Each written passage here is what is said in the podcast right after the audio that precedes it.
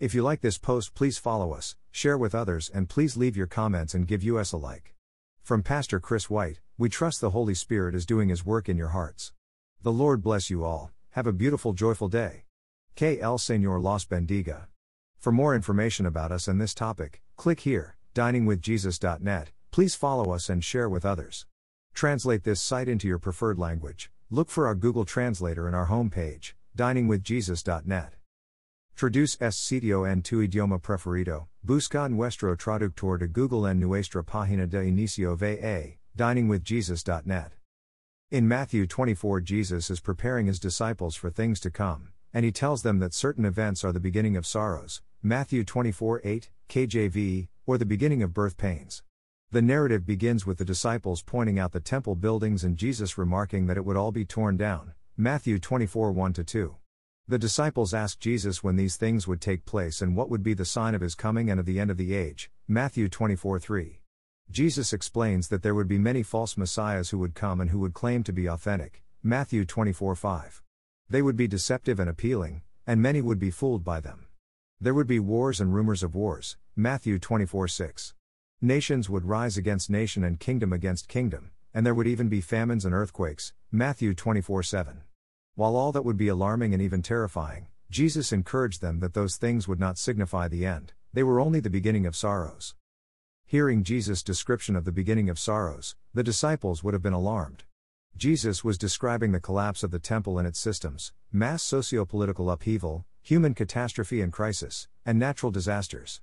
But Jesus encourages them that these things are not the end, but they are the beginning of sorrows. Matthew 24 8.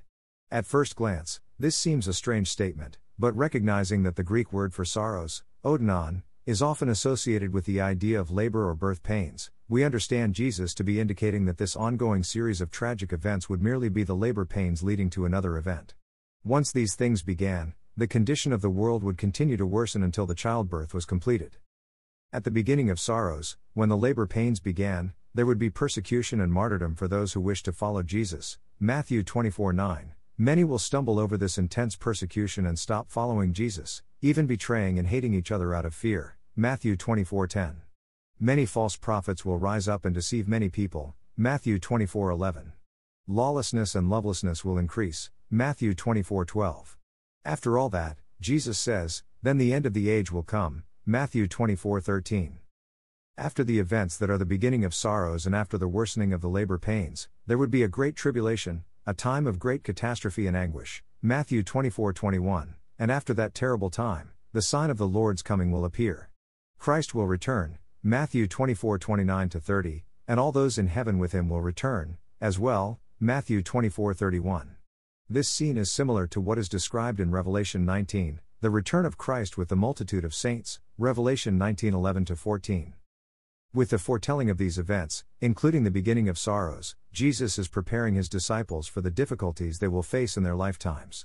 Still, he reminds them that things will get even worse than what they themselves will face. But it will all culminate in the messianic kingdom, just as the prophets had foretold. See Daniel 7:13 14.